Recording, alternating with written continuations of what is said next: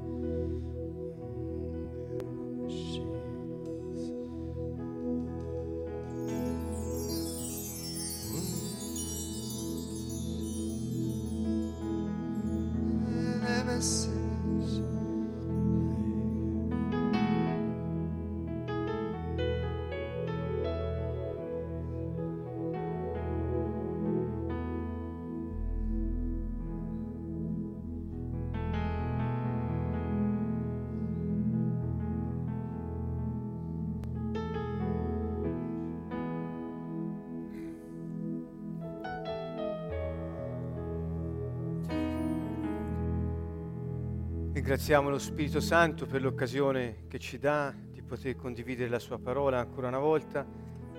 Signore, grazie per quello che ci vuoi dare stasera. Ti ringraziamo che siamo qui tutti insieme, il tuo corpo, Signore, su questa terra, coloro che hanno riconosciuto di appartenerti e che desiderano fare la tua volontà coloro che ritengono la tua grazia di maggior valore rispetto alla loro vita, coloro che disprezzano la loro vita fino a morire,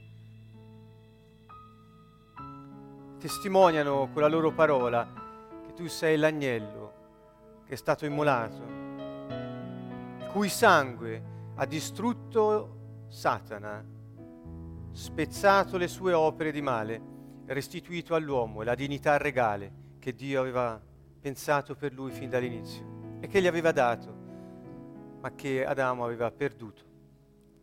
Grazie Signore, noi ti vogliamo onorare, dare lode e gloria, la tua potenza si innalza sopra le nubi e su di noi discende la tua grazia l'occasione di far parte del tuo disegno, della tua idea, quella di estendere il tuo regno dal cielo sulla terra, attraverso di noi, tuoi figli. Ti benediciamo per questo, Signore, e vogliamo gridarlo a gran voce a tutto il mondo, affinché tutti comprendano che tu sei il Re e che ci hai restituito il tuo regno. Signore, vogliamo comprendere a fondo i segreti del tuo regno affinché possiamo viverlo, farlo vedere a tutti e tutti desiderino entrarci. Questo è il tempo, Signore, in cui il tuo popolo, i tuoi ambasciatori su questa terra hanno il compito di diffondere il profumo della tua cultura, del tuo carattere, della tua natura, perché tutti vedendolo e sentendolo possano desiderare di avere la cittadinanza di questo regno e vivere secondo i tuoi principi. Grazie Padre per il tuo Spirito che ci hai donato e ci ha resi partecipi della tua natura divina. Grazie per tuo Figlio, Padre, che hai mandato nel mondo e lo hai dato per noi. Grazie Gesù per essere morto per noi al posto nostro quando eravamo ancora peccatori, sapendo che tutti avrebbero potuto accogliere la tua salvezza, ma anche che avrebbero potuto rifiutarla. Grazie Signore nostro Dio. Ti ringraziamo per questo e ti benediciamo. Ti chiediamo, Signore, di perdonare i nostri peccati.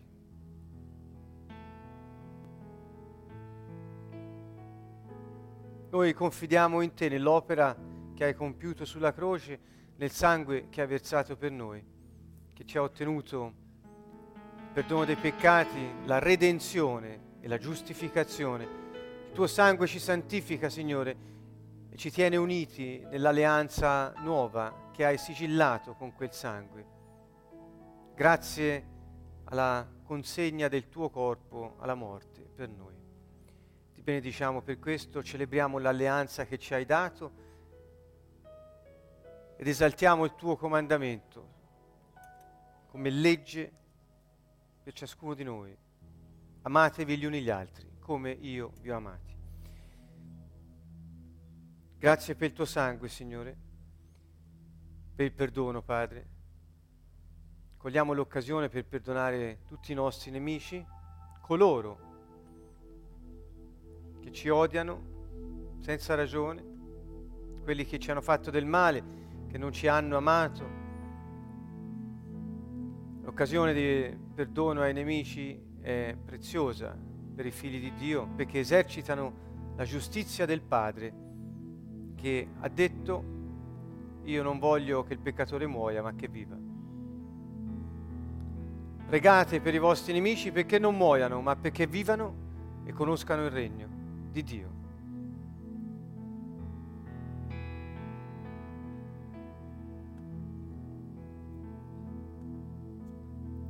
Perdonando chi ci ha fatto del male, il Signore ha via libera per perdonare noi.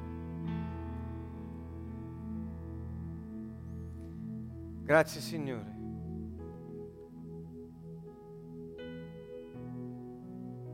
Il sangue di Gesù è stato versato per noi. Il sangue di Gesù. Il sangue di un innocente che non aveva peccato, che era Dio nella carne, è stato versato per noi perché potessimo celebrare la sua gloria sulla terra e calpestare le forze delle tenebre con la baldanza e il coraggio di chi sa di aver già vinto.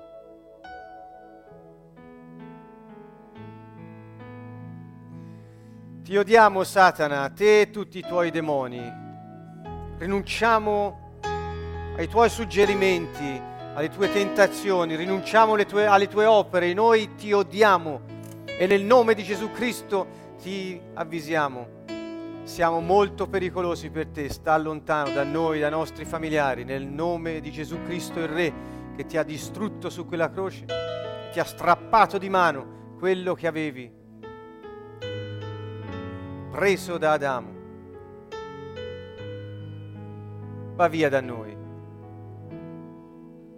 Tenebra, nel nome di Gesù Cristo. Nel nome di Gesù vogliamo anche distruggere grazie a questo sangue, riconoscendosi in Lui ogni maledizione che possa essere stata attratta da noi stessi attraverso i nostri peccati, la nostra condotta iniqua o da altri.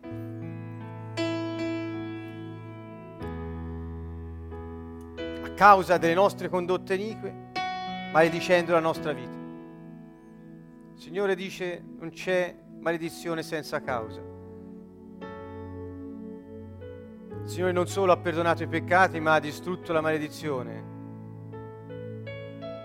Perché si è fatto maledizione per noi, perché diventassimo attraverso di Lui strumenti di giustizia per Dio. Siate dunque, siamo dunque strumenti di giustizia affinché Dio abbia gli strumenti per la sua giustizia su questa terra. Perdono Signore, siamo d'accordo con te, non avremmo dovuto fare ciò che abbiamo fatto.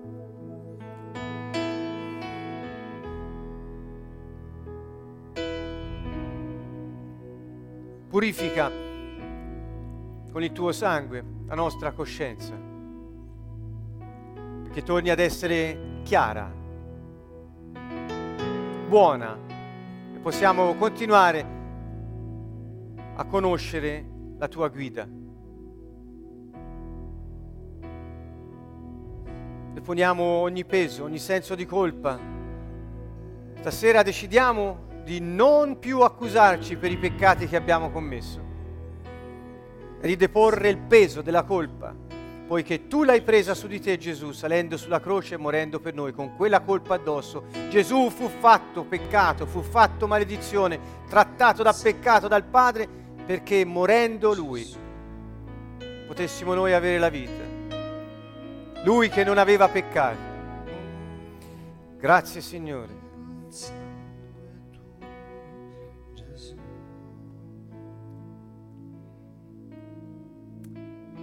Grazie Signore. Il tuo sangue. Grazie Signore.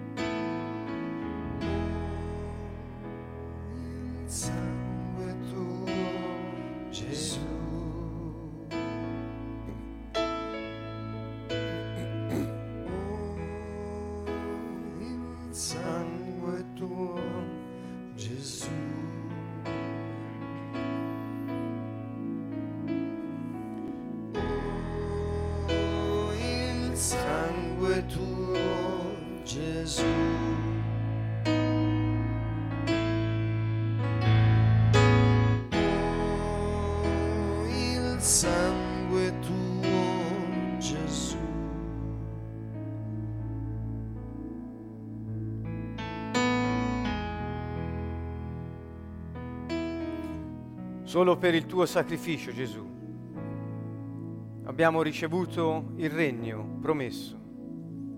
Abbiamo potuto ricevere lo Spirito Santo, noi che crediamo in te. Il regno di Dio è pace, è gioia, è giustizia nello Spirito Santo. Il regno promesso. La pace in terra tra gli uomini che Dio ama regno promesso.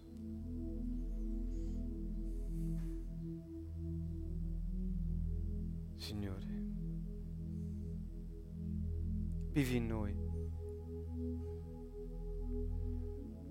perché in coloro che hanno scelto di vivere con te e per te, Signore, possano mostrare al mondo la tua vita. Vivi in noi, che tutti possano vedere e credere che tu sei Dio, tu sei il Re.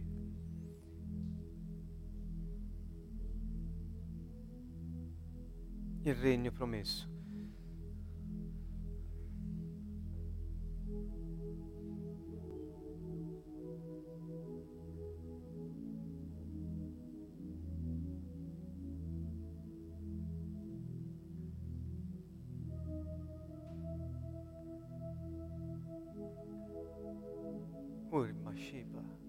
Meshiach Maha, Signore, grazie. Kim Bashmah Relik Ma, Mashiach, Nik Malakli, Haim. Grazie, Signore.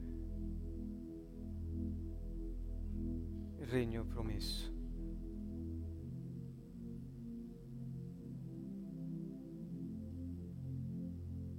Ti onoriamo, Gesù per quello che hai fatto per noi. E non c'è onore più grande che godere di quello che hai ottenuto con la tua morte, lo Spirito Santo nell'uomo. c'è onore più grande per noi.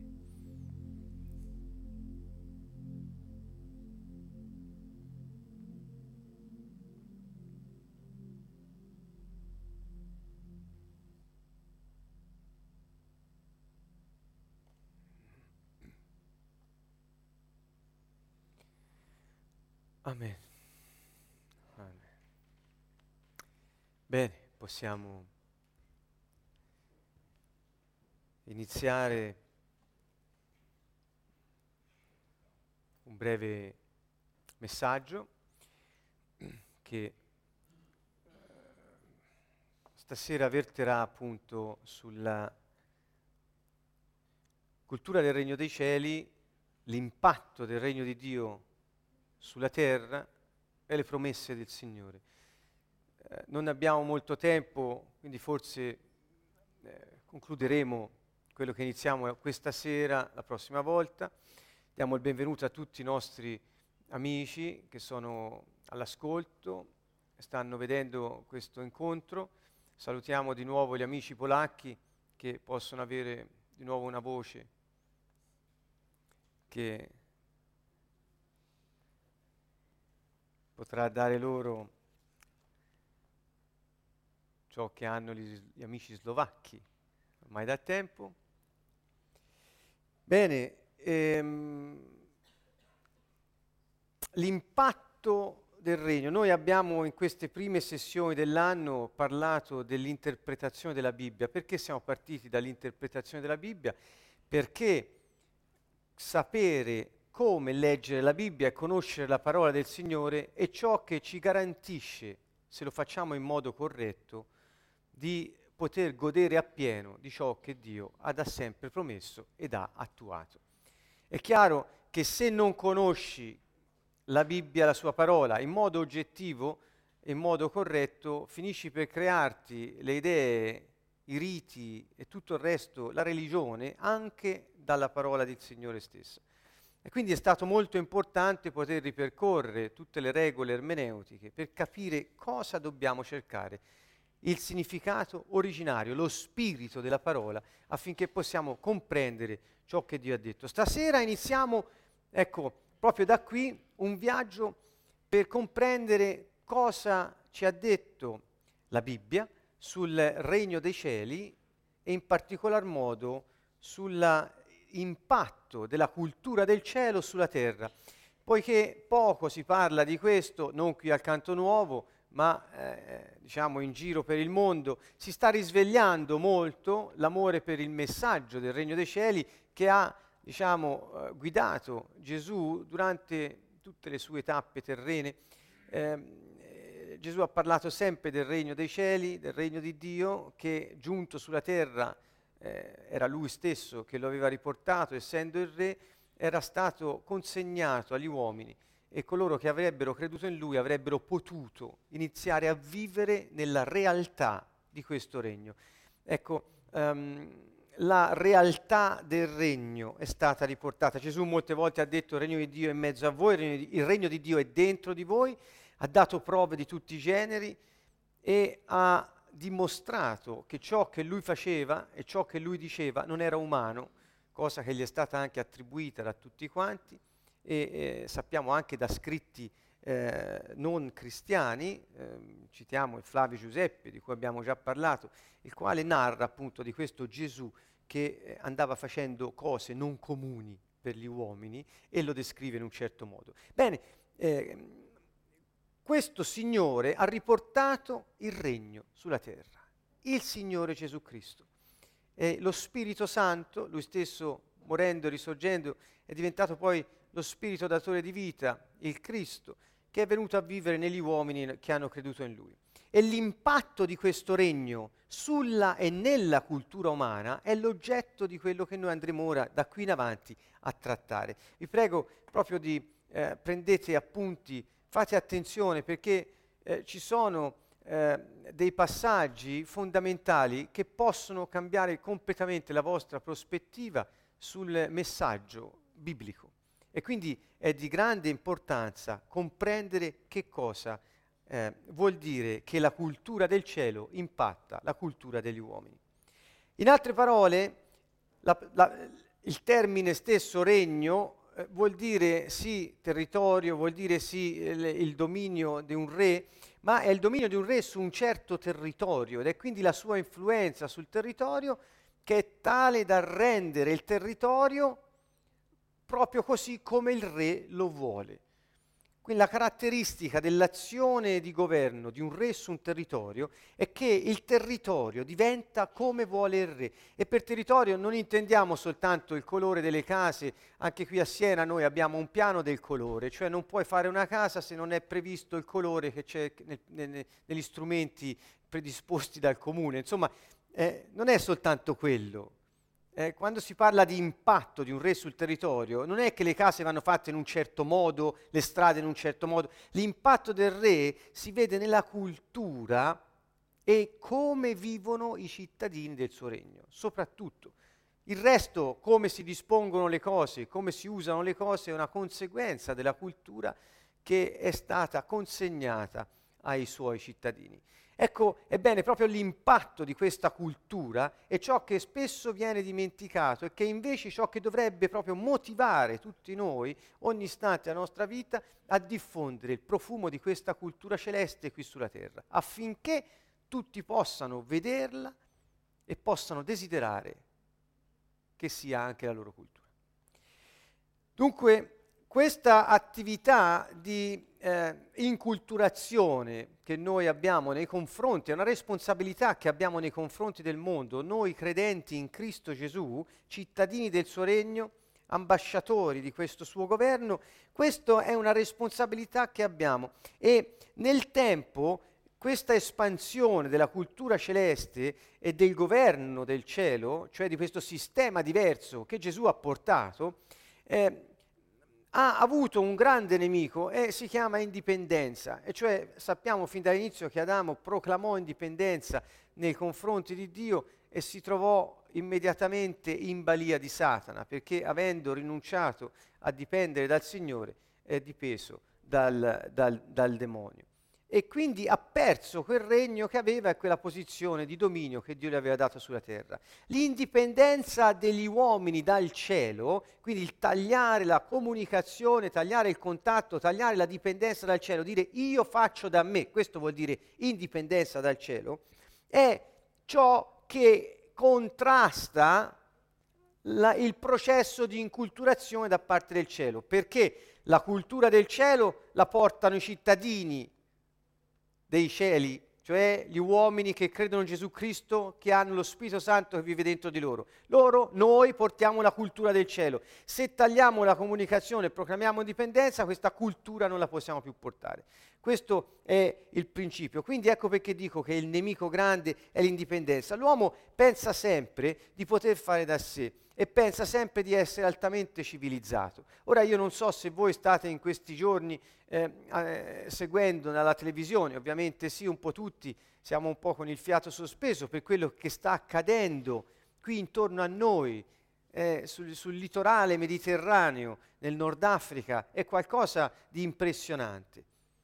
Pensate al secolo scorso, eh, dopo la prima guerra mondiale decisero di, no, di, di, di fare ehm, eh, in qualche modo affinché non ci fossero più guerre e nazioni si sono unite tra di loro per evitare che ci, fosse, ci, fossero di nuovo delle guerre di tali dimensioni come la prima guerra mondiale. Poi ce n'è stata un'altra però e dopo le nazioni si sono di nuovo unite per cercare di non incorrere più in quegli errori, di non avere più guerre. L'ONU è una cosa che è venuta fuori da queste idee e quindi di, in, di, di, di, migliorare la convivenza tra gli uomini, ma da lì ad oggi ci sono state più guerre che prima di allora.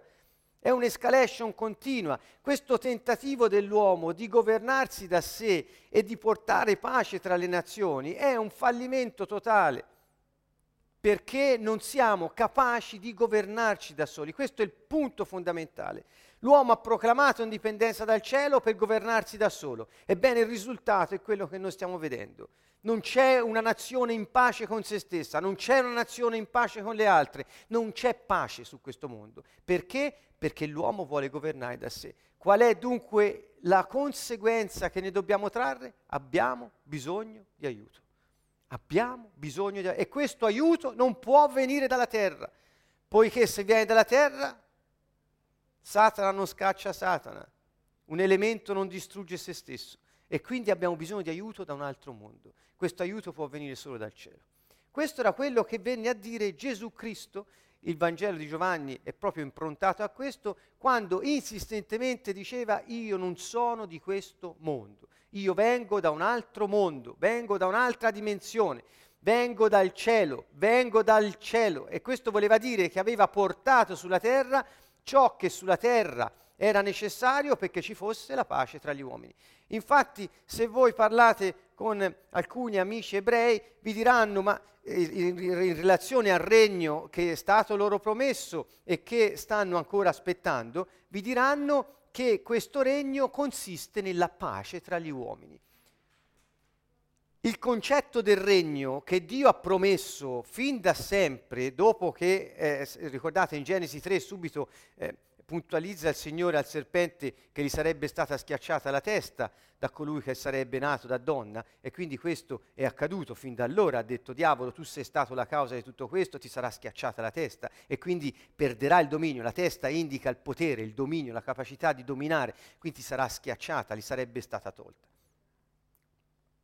Dunque questo è il regno sempre promesso, la pace tra gli uomini, un, un sistema del cielo che porta la pace tra le persone. Perché? Perché quando vivi nello Spirito Santo, Paolo stesso ce lo ricorda, il regno di Dio si manifesta, cioè è pace, è gioia, è giustizia nello Spirito Santo, cioè è la giustizia, la volontà di Dio. Quando non sapete cosa vuol dire giustizia, ascoltate, è molto facile, traducete con volontà di Dio. Questo rende tutto molto più facile.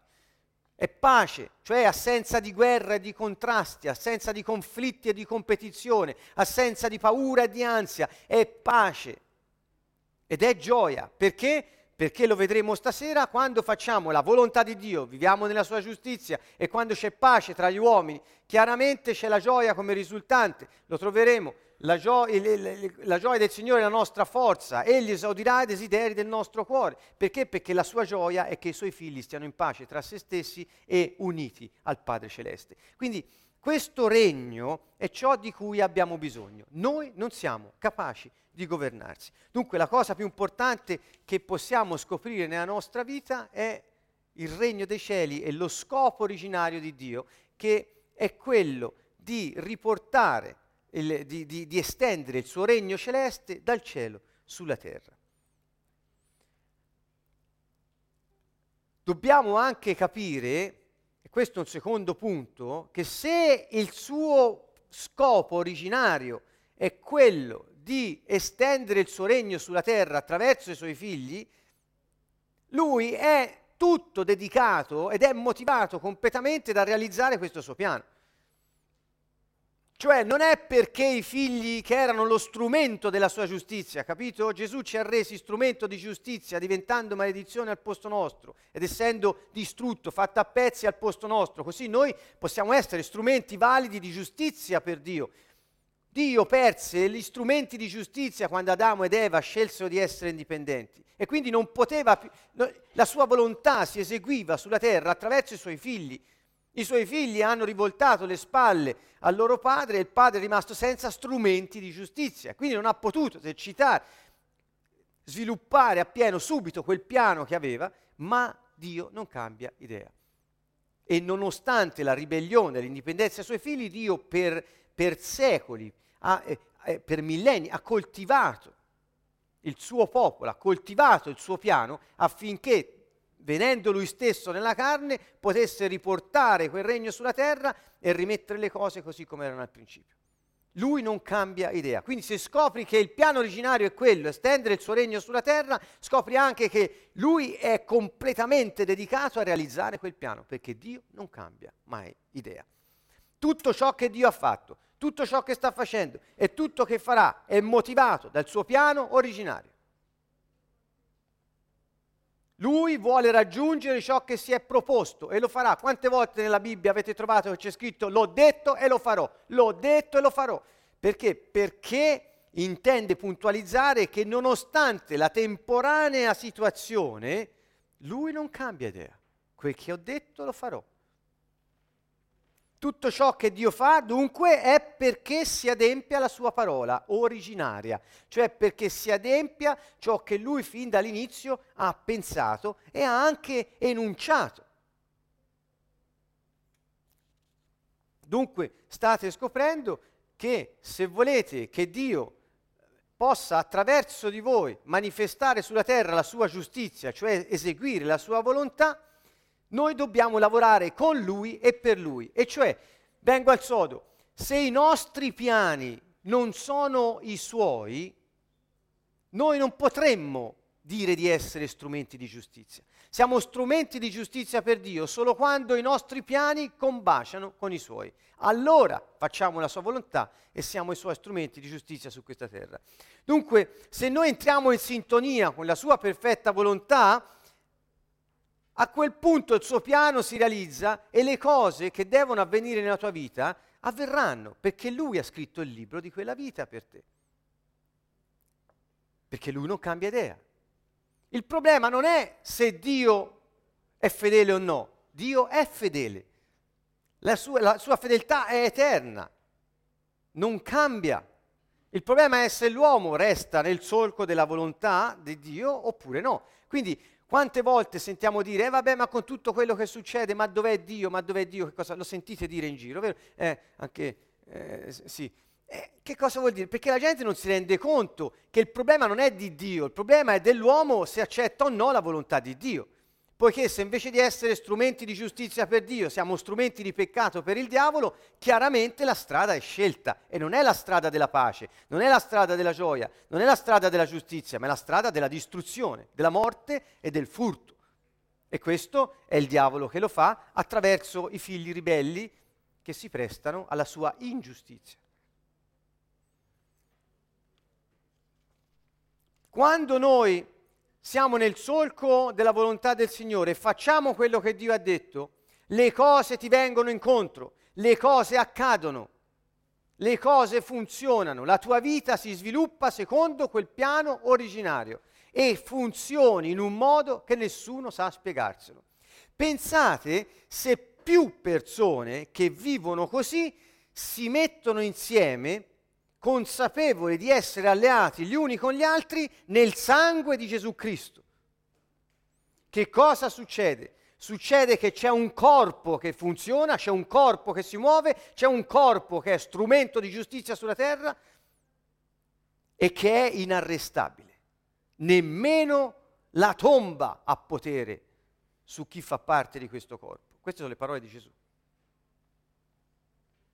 Dunque abbiamo bisogno di chiarirci le idee, ma fin da ora avete capito che è inutile parlare di regno ed è inutile parlare di giustizia se non parliamo di una cosa fondamentale, dipendenza totale da Dio.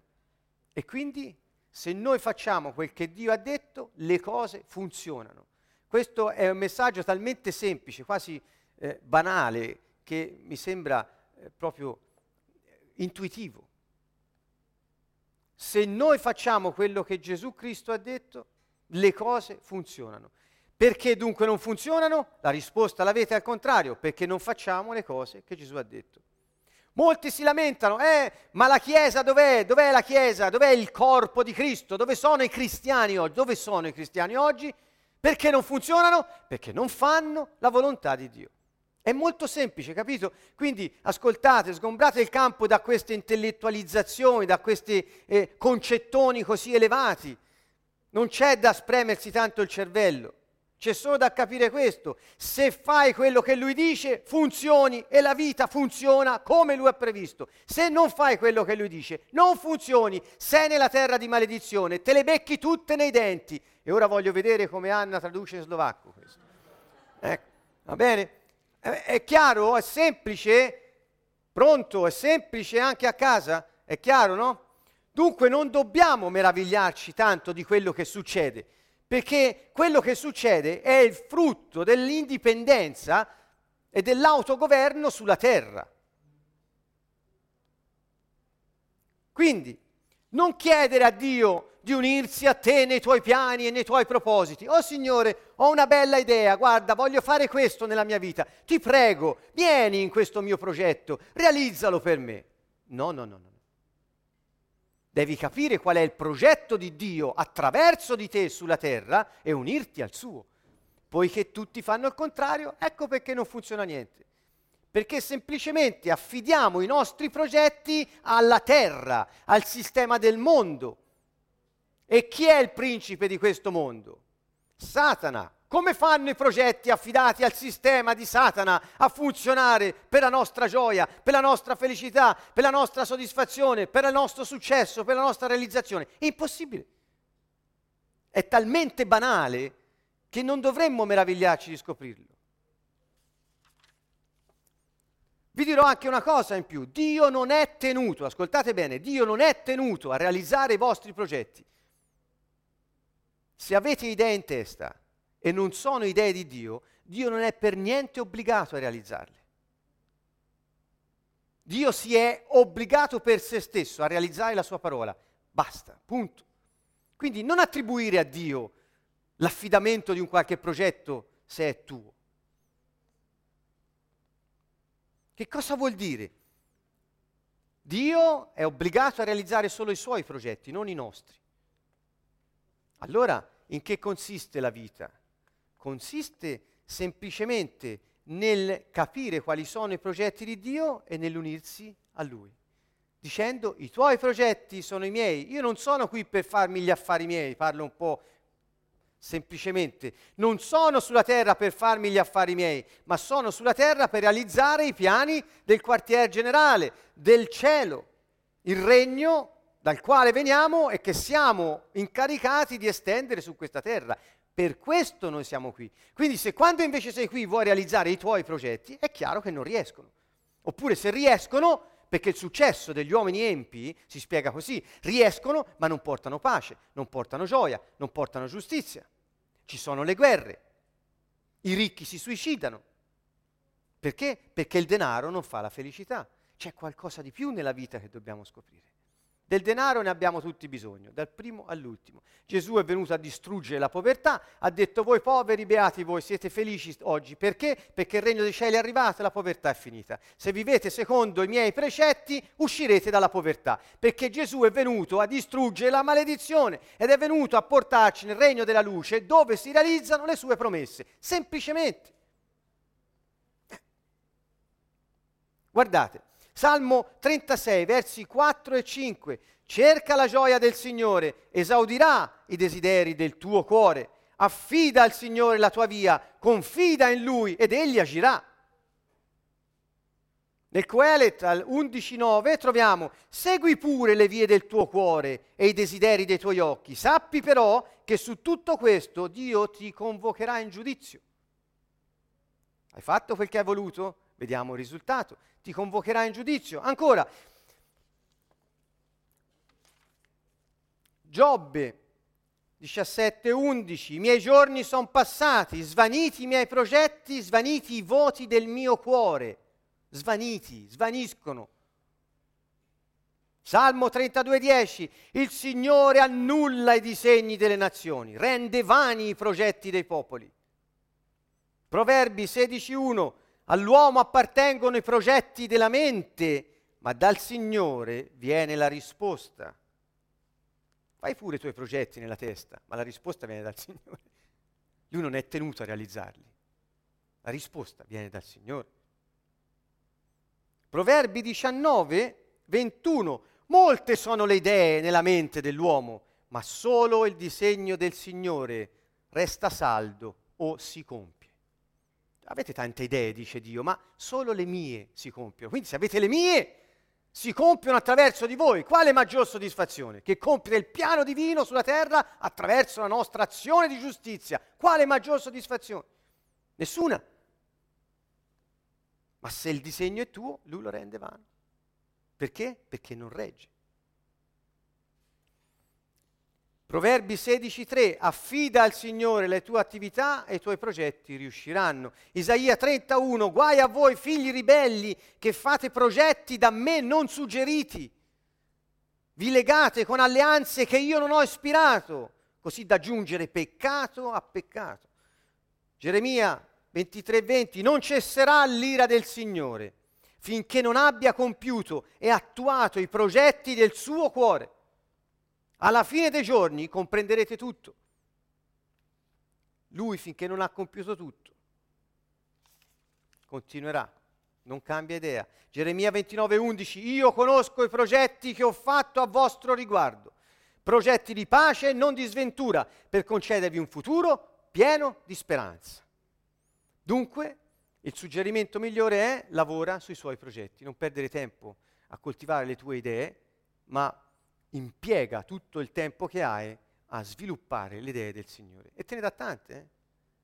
perché Lui ha desiderio di trovare qualcuno aperto per suo, i suoi progetti. Questo è il regno di Dio, essere parte del suo disegno, compiere il suo progetto sulla terra ed essere canali di questa sua attività celeste sul pianeta affinché tutti possano vedere e possano godere della sua presenza sulla terra. La sua presenza è in noi, siamo noi che lo portiamo, perché lo Spirito Santo vive dentro di noi. Sentite quanto è certo il Signore di questo, lui continuamente lo ribadisce. In Isaia 55, 11, 12 sappiamo tutti, dice come infatti la pioggia e la neve scendono dal cielo, non vi ritornano senza aver irrigato la terra, eccetera. Il verso 11 dice così sarà della, mia, della parola uscita dalla mia bocca. Non tornerà a me senza effetto, senza aver operato ciò che desidero e senza aver compiuto ciò per cui l'ho mandata.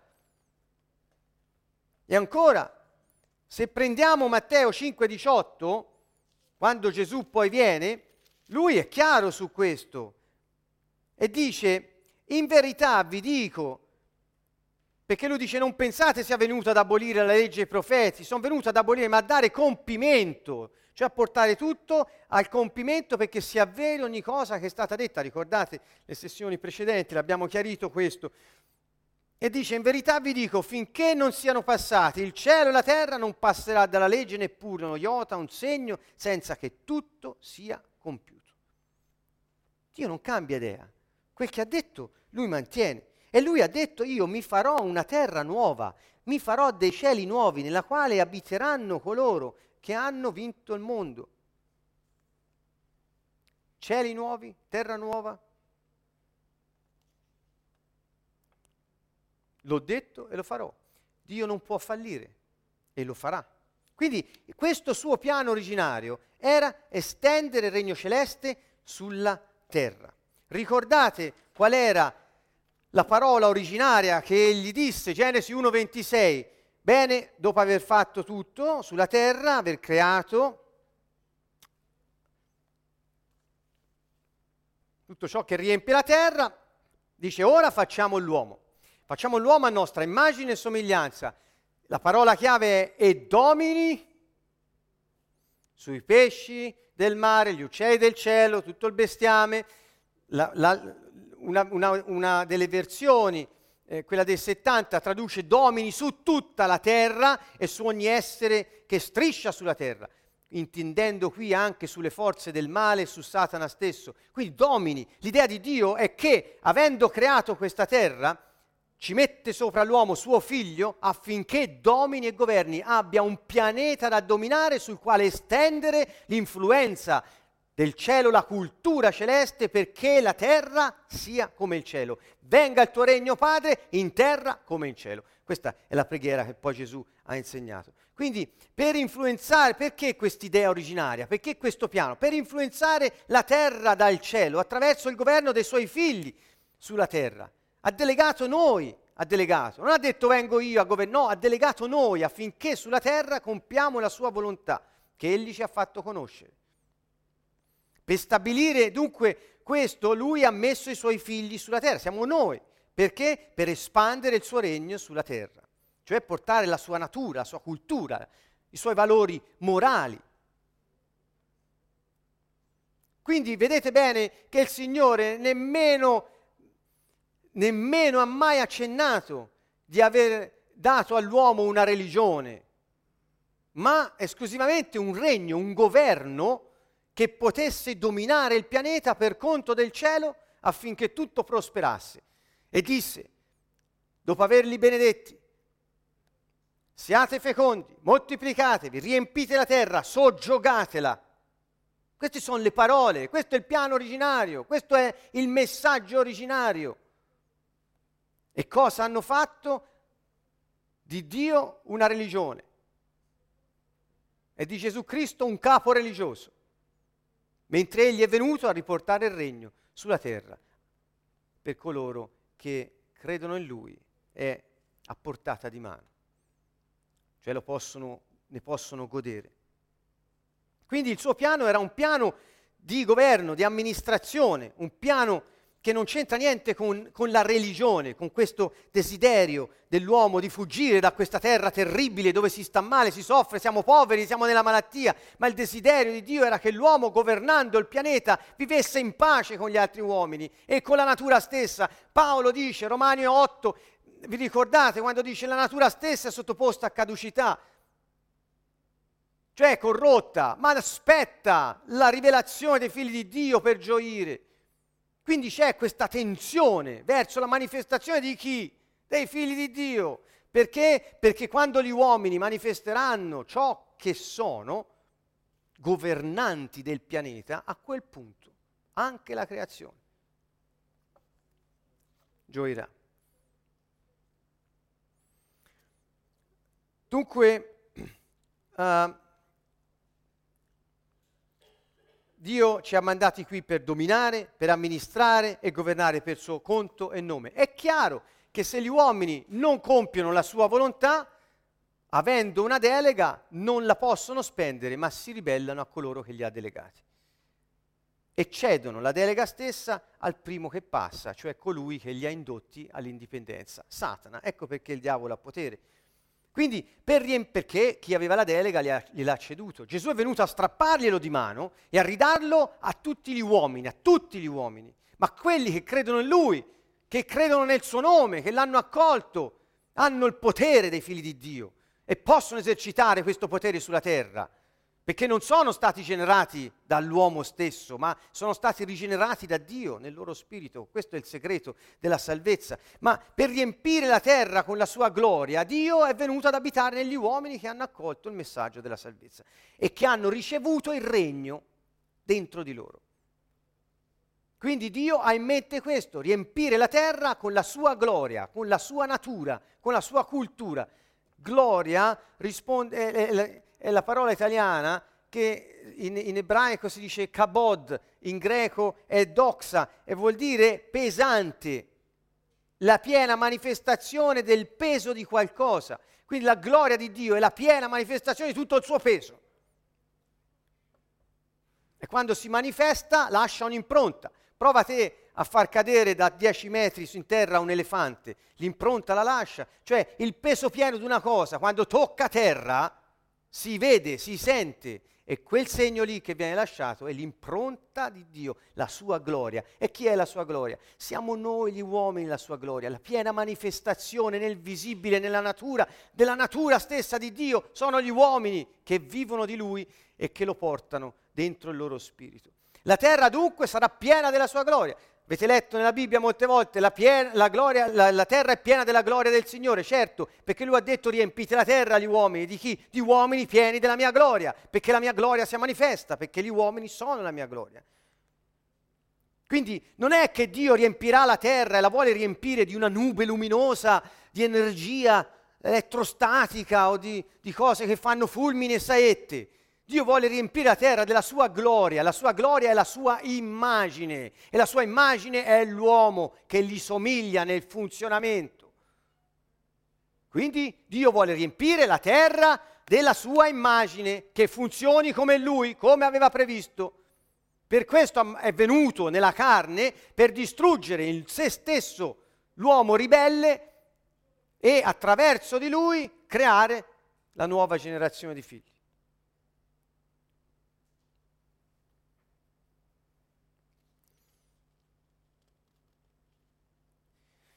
Dunque Dio ci ha creati non, questo l'ho, l'ho detto molte volte, lo voglio ridire, tante volte qualcuno l'avesse sentito. Dio non ci ha creati per andare in cielo.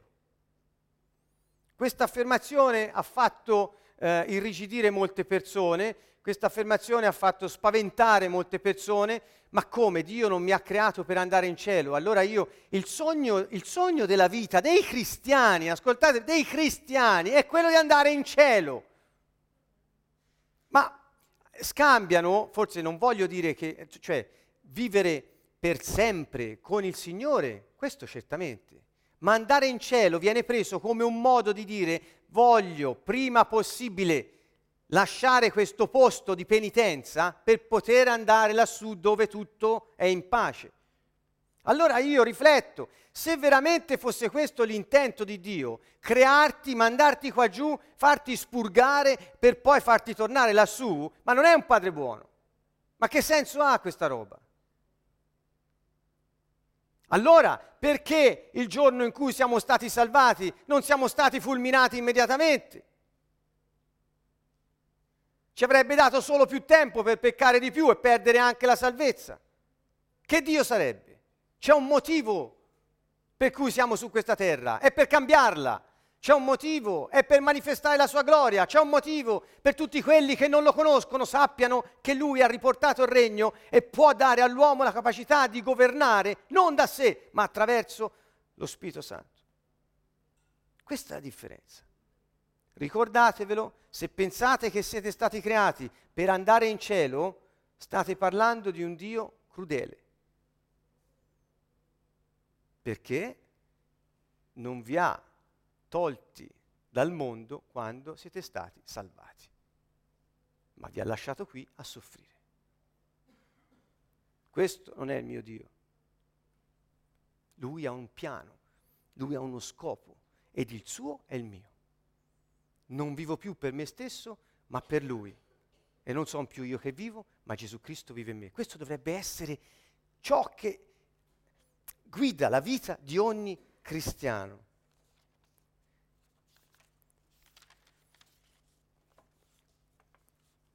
Qual è questo modello di espansione di questo regno? Vi prenderò ancora dieci minuti, non di più. Qual è il modello di espansione di questo regno? Qual è il, il ter- molti parlano di colonizzazione, anche noi ne abbiamo parlato a volte, la, la, colonizzazione della terra da parte del cielo. Ma ascoltate bene, io vorrei puntualizzare meglio qual era il modello, perché Gesù Cristo è venuto in quel tempo, è nato in quella terra, che cosa c'era lì?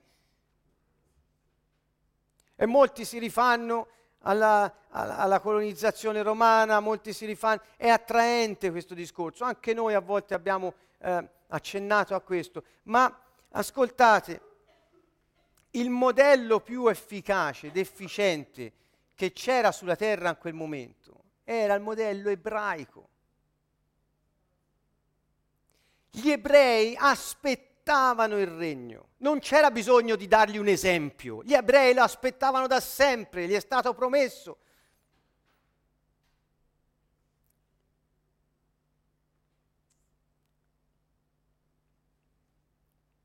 Gli ebrei erano già sparsi dappertutto. Ricordate il giorno di Pentecoste? C'erano ebrei che erano tornati a Gerusalemme per la, per, per la festa di tutte le nazioni. Andate a leggere, 20, 21 ce n'erano era, venivano, da, dice, da tutto il mondo, ovviamente conosciuto di allora. Quindi in ogni luogo c'era una comunità ebraica, dappertutto, come il lievito. Si erano messi dappertutto e parlavano il greco, parlavano l'ebraico, parlavano l'aramaico, parlavano la lingua del posto, erano perfettamente integrati nella pasta, ma come il lievito loro portavano un'altra cultura, avevano in sé la cultura del regno, aspettavano il Messia.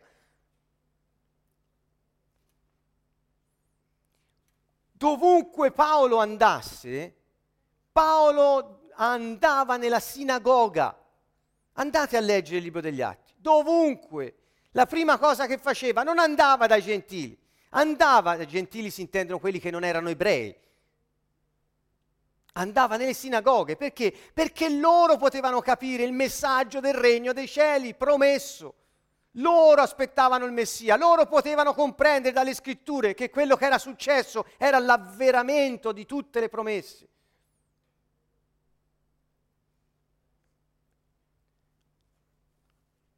Quindi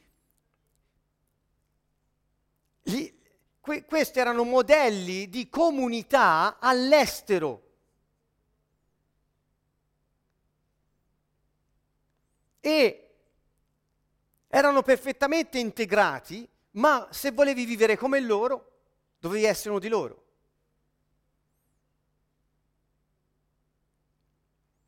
C'è qualcosa che noi dobbiamo comprendere qui, ne parleremo molto più a fondo più avanti. Per ora vi do soltanto degli accenni, degli input di riflessione.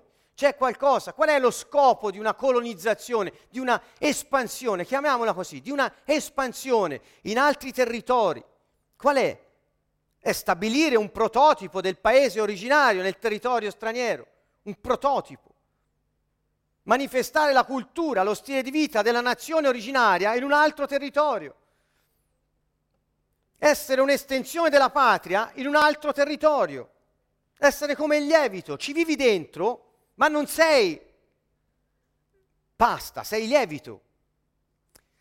Voi siete nel mondo, ma non siete del mondo. Il lievito non appartiene alla pasta. E Gesù disse, il regno dei cieli è come il lievito che messo nella pasta la fa fermentare tutta. E io vi dico, il lievito non è la pasta, non ha la stessa natura. E quando è nella pasta la fa fermentare e non si può più togliere. E lo fa anche in modo silenzioso.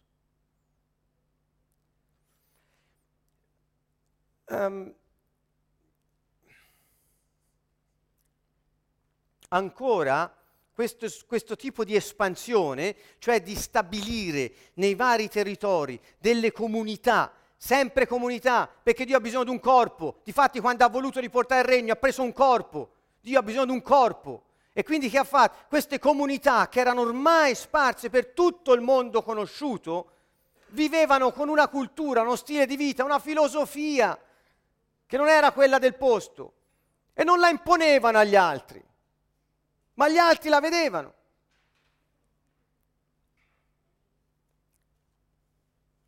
Rappresentavano i valori, la morale, i modi di fare e di vivere del paese originario. Che gente era questa? Che non hanno riconosciuto il Messia, non l'hanno riconosciuto, ma che gente era?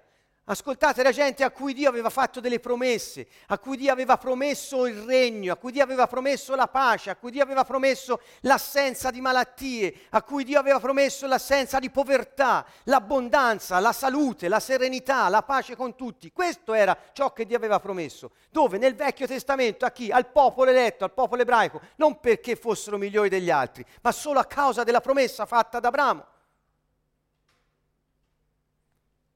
Questo Dio aveva promesso loro. Vi ricordate? Ho parlato di tipologia, il tipo e l'antitipo nel, nel, nel, modo di interpretare la Bibbia. Il popolo ebraico è il tipo dell'umanità stessa, liberato dall'Egitto.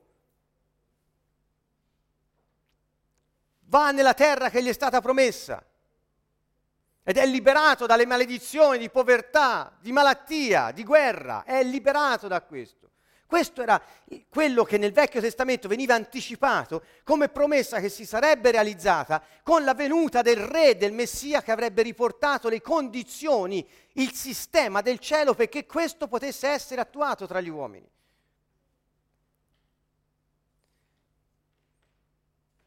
È facile dire non c'è malattia in cielo, non c'è malattia in terra. No. È facile dire così, non c'è povertà in cielo, non c'è malattia in terra. No, Manca tutto. Molti fanno questa affermazione, ma manca tutto.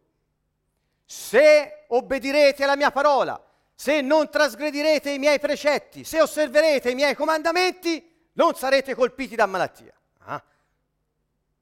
Capito cosa voglio dire? Che vuol dire questo? Dio sta dicendo ci sarà un gruppo di uomini nel Vecchio Testamento ci sarà un gruppo di uomini che non soffrirà queste cose. Ora io temporaneamente vi do questo beneficio. Sapete che non soffrirono malattia durante il loro peregrinare nel deserto, se non quando furono morsi dai serpenti che cominciarono a morire o quando per altre vicende si fecero fuori gli uni con gli altri. Ma, ma non, ci, non ci fu malattia, non mancarono mai di cibo, non mancarono mai di vesti, niente. Per un tempo. Ma questa era la promessa, che sarebbe venuto un tempo in cui questa era la condizione permanente degli uomini. Ci sarà un gruppo di uomini che sarà così, ci sarà, questa era la promessa. Perché? Perché avrebbero riconosciuto il Messia, avrebbero iniziato a vivere secondo le leggi del cielo. Perché? Perché nel Vecchio Testamento l'uomo non poteva vivere secondo le leggi del cielo, in quanto lo Spirito Santo non era ancora venuto, perché Gesù non era, stato, non era venuto, non era stato glorificato, non era possibile per l'uomo rispondere alle sante aspettative di Dio. Impossibile. Ma nel tipo del Vecchio Testamento diceva ci sarà e difatti Gesù dice, se osserverete i miei comandamenti, se farete quello che io vi dico, il Padre verrà a dimorare da voi e io mi manifesterò a voi. Giovanni 14, 21. Se osserv- è la stessa promessa del Vecchio Testamento, quindi ora si è compiuto tutto, ora è tutto avvenuto, per cui ora se osservate quello che io vi dico, quello che è stato promesso si realizza perché io, che sono la pienezza della vita manifestata sulla terra, la realtà di Dio sulla terra, sono Dio. Dice, io mi manifesterò a voi. E quindi come mi manifesto? Come ho promesso, con salute, con abbondanza, con pace, assenza di paura, assenza di guerre. Questo è quello che lui è venuto a portare. Perché non lo vediamo? Risposta? Perché non facciamo quello che lui dice. È inutile prendersela, cioè ci sono cristiani se la prendono con chi non crede. Ci sono altri che si rifugiano nei riti e pensano che fatto il rito hanno adempiuto il loro dovere, ma, queste, ma questo è, è, è, è, calpestare il messaggio del regno dei cieli, è calpestare l'intento originario di Dio. Siamo noi che vanifichiamo quel progetto perché scegliamo di non obbedire al Signore. Qual è il comandamento di Gesù? Lui si limitò, ricordate, poco prima di essere arrestato e poi ucciso, si limitò a dire non vi dico altro, questo è il mio comandamento. Amatevi gli uni gli altri come io ho amato voi. Non vi do altri comandamenti, questo li assorbe tutti. Amatevi gli uni gli altri come ho amato voi. E siccome ha parlato dello Spirito Santo che sarebbe venuto a dimorare in loro, gli sta dicendo che avrete la capacità di farlo perché io diventerò Cristo, Spirito, datore di vita, verrò ad abitare dentro di voi e sarò io a vivere in voi e voi potrete farlo. Tutto questo se vivete nella mia alleanza. Questa è la mia alleanza, è la nuova alleanza, sigillata dal mio sangue. Io sono morto per questo, affinché voi riceveste lo Spirito Santo e iniziaste a funzionare. Perché comunità sparse dovunque, possiate diffondere il profumo di Cristo e far sapere a tutti come si vive nella pace, nella salute, nell'abbondanza, perché tutti vedendolo possono decidere di avere quei valori, quella morale, quelle, que, quel tipo di vita, quella filosofia. Il messaggio.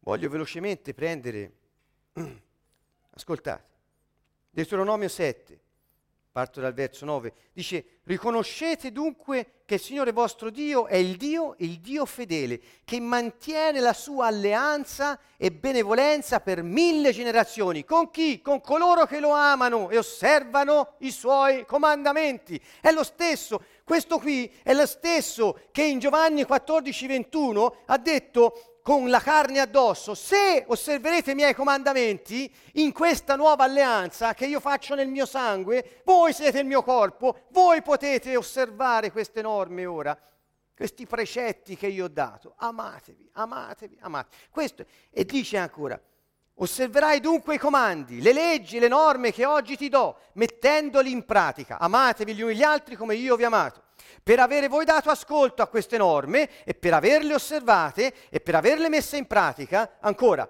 per avere dato ascolto, averle osservate e averle messe in pratica, il Signore tuo Dio conserverà per te l'alleanza e la benevolenza che ha giurato ai tuoi padri. Egli ti amerà, ti benedirà, ti moltiplicherà, benedirà il frutto del tuo seno, il frutto del tuo suolo, il tuo frumento, abbondanza il tuo mosto, il tuo olio, i parti delle tue vacche, i nati del tuo gregge, eccetera, eccetera. Tu sarai benedetto più di tutti i popoli. E non ci sarà in mezzo a te né maschio né femmina sterile, neppure tra il tuo bestiame. Il Signore, salute, allontanerà da te ogni infermità non manderà su di te alcuna di quelle funeste malattie d'Egitto che bene conoscesti, ma le manderà a quanti ti odiano.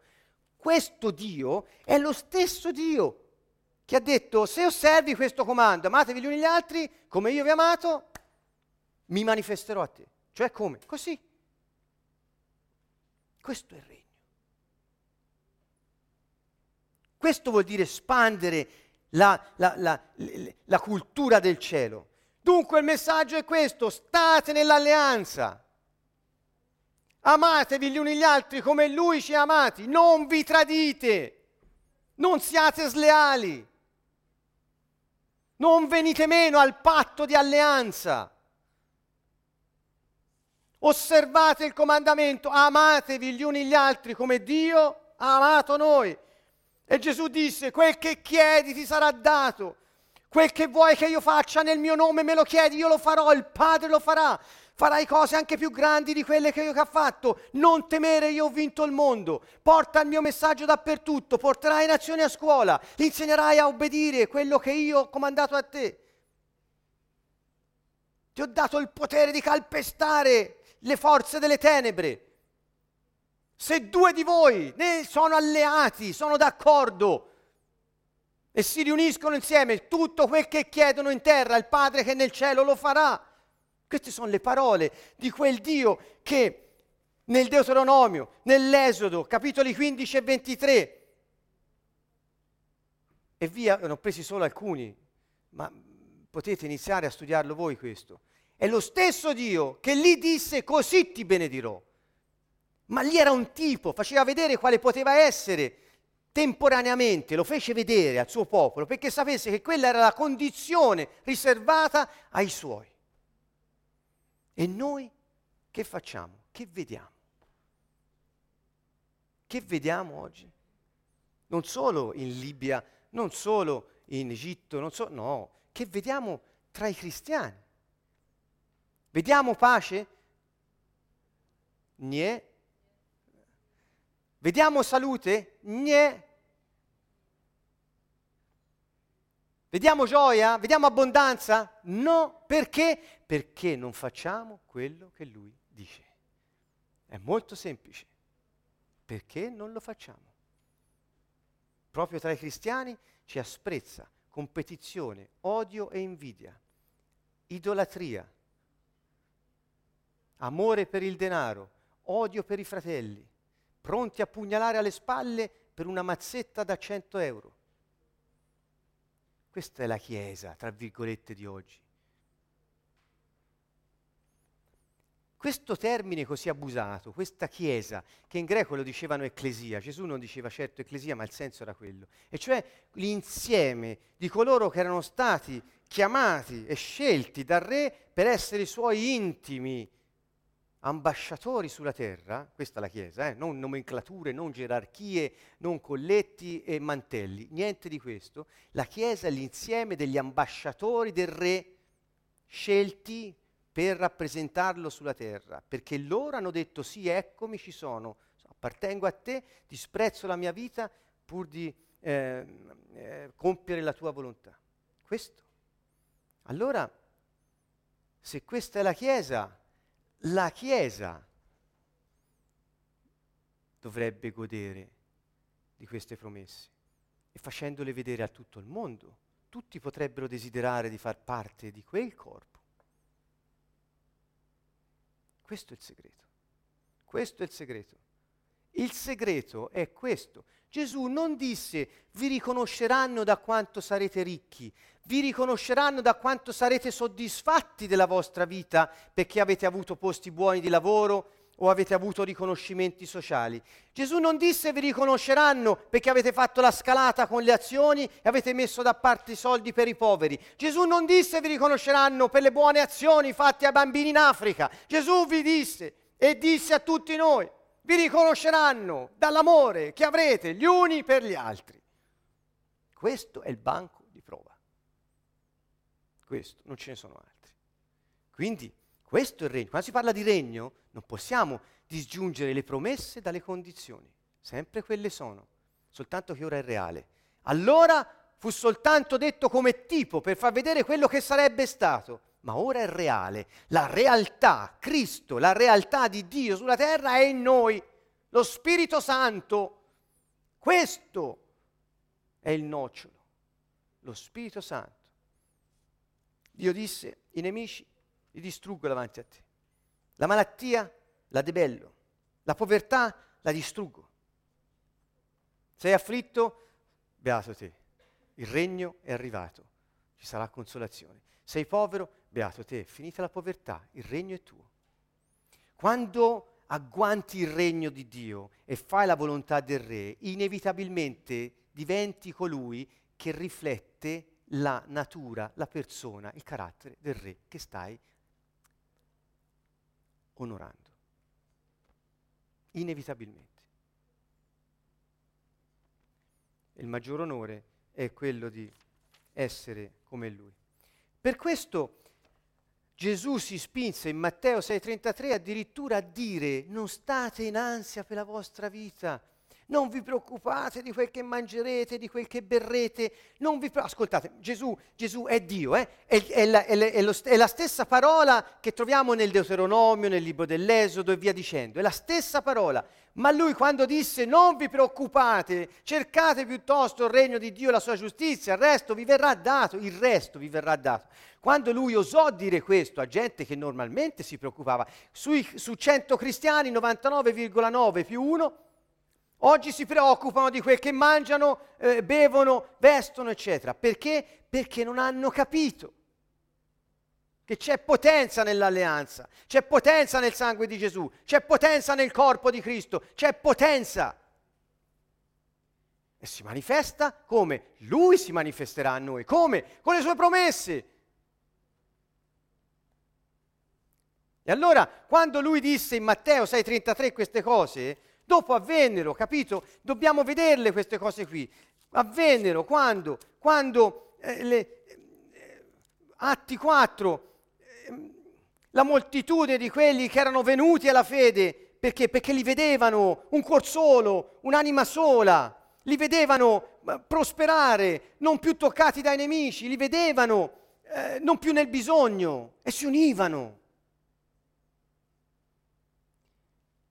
La moltitudine di coloro che erano venuti alla fede aveva un cuore solo, un'anima sola, nessuno diceva sua proprietà a quello che gli apparteneva, ma ogni cosa era fra loro comune. Con grande forza gli apostoli rendevano testimonianza della risurrezione del Signore Gesù e tutti godevano grande stima. Nessuno infatti tra loro era bisognoso, perché quanti possedevano campi, case, li vendevano e portavano tutto perché fosse distribuito a chi era nel bisogno.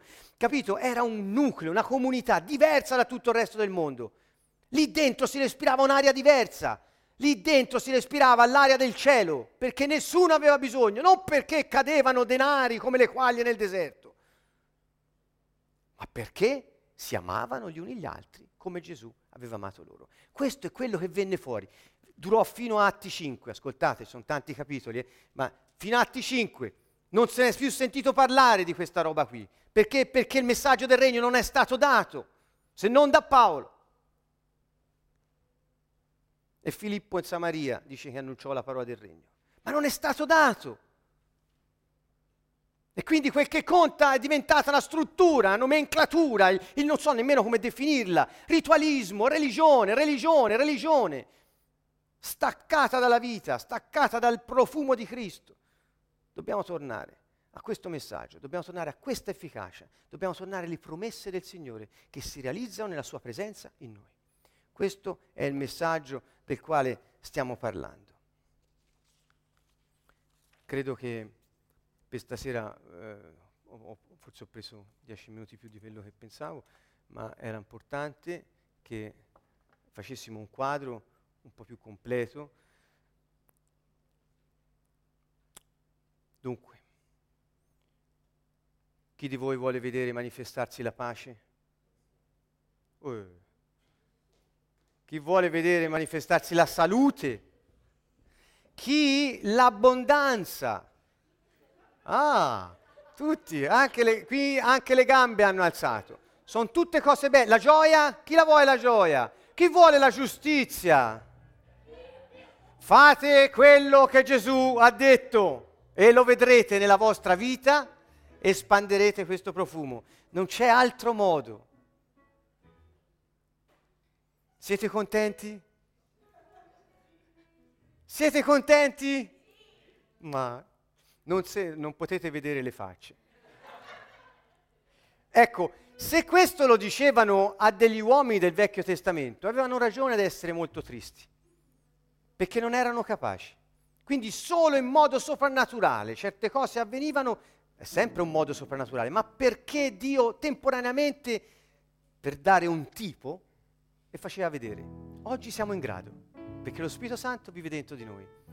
Con potenza possiamo manifestare la sua, uh, la sua vita, questi andavano in giro, risuscitavano i morti, guarivano malattie, cacciavano demoni e noi abbiamo visto cose del genere.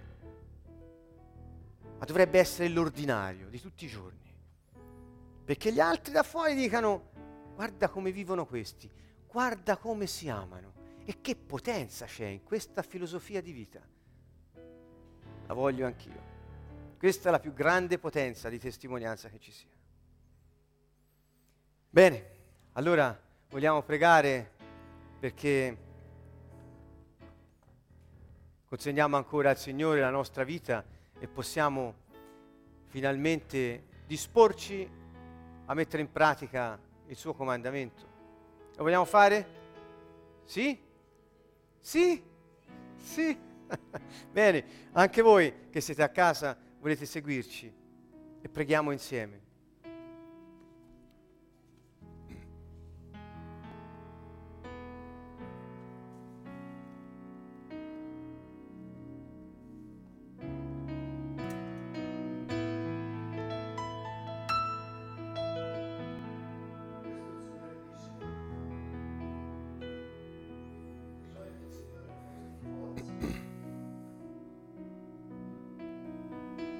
Oggi noi che viviamo nel tempo dello Spirito Santo, nel tempo che Gesù è venuto e ha parlato, pensate a quanti profeti, a quante persone avrebbero voluto vedere quello che noi vediamo.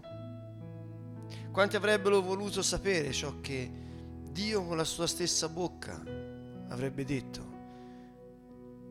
Quando Gesù è venuto ha preso e detto, se fate quello che io vi dico, chiedete qualunque cosa.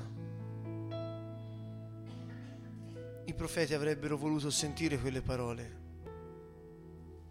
dalla bocca di Dio direttamente.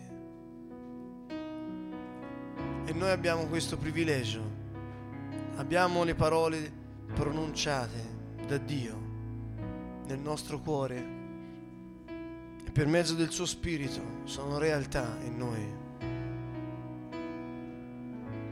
Gesù ha detto, voi il Padre non lo conoscete, ma io vengo da lì. Voi questi segreti non li conoscete, ma io ora sono qui per raccontarvi e dirvi quali sono segreti. Se farete ciò che io vi dico, avete la vita eterna. Per questo non ci può essere un motivo di afflizione nella vita. Perché se noi facciamo ciò che Gesù dice, tutto il resto cos'è? Perché lo vedremo manifestarsi nella nostra vita presente, con la sua potenza.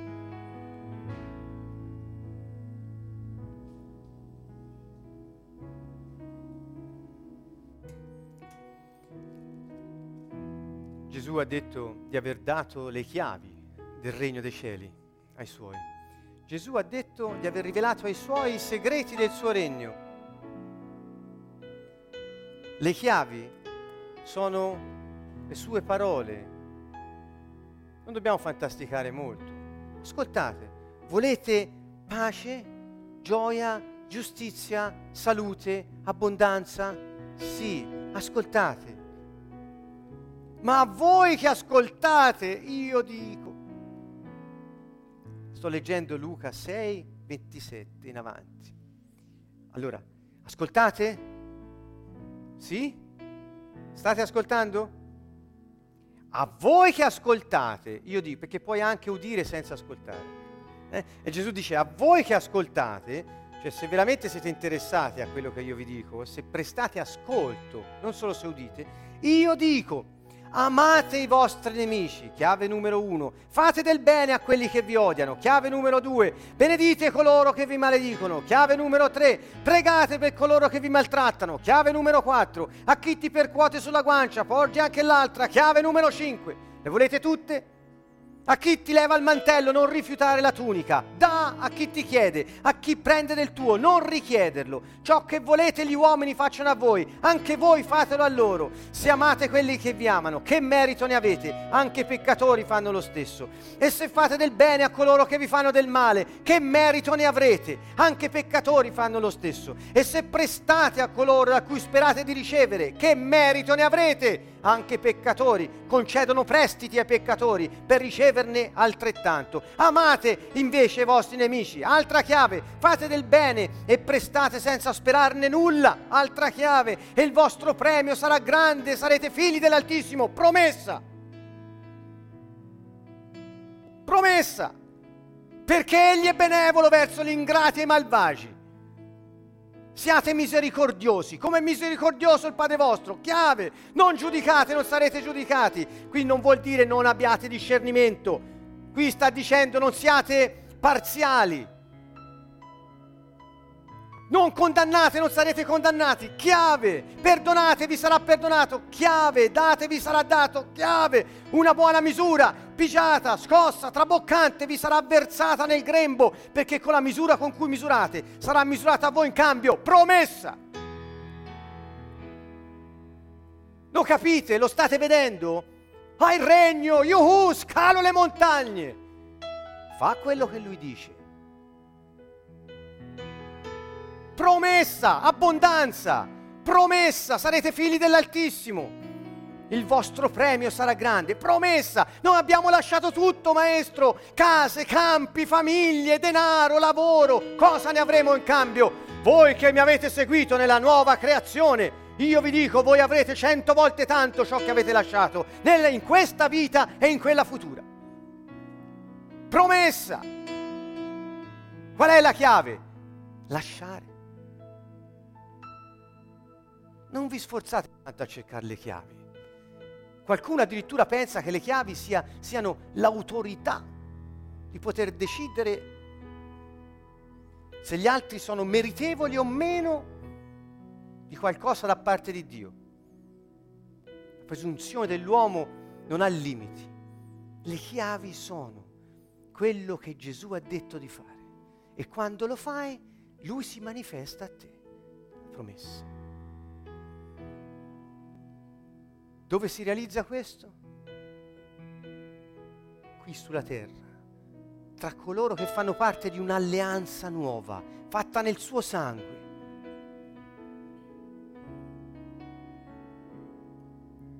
Cominciate a pensare così, chiave promessa, chiave promessa. Apro la porta, entro nella stanza e mi godo tutto quello che c'è, perché ho usato la chiave giusta, nella porta giusta, ho fatto quel che Gesù ha detto. È semplice, semplice. Non ci sono riti, non ci sono cose da fare se non quelle che lui ha detto di fare. Molto semplice, pratico, pratico all'eccesso. Preghiamo.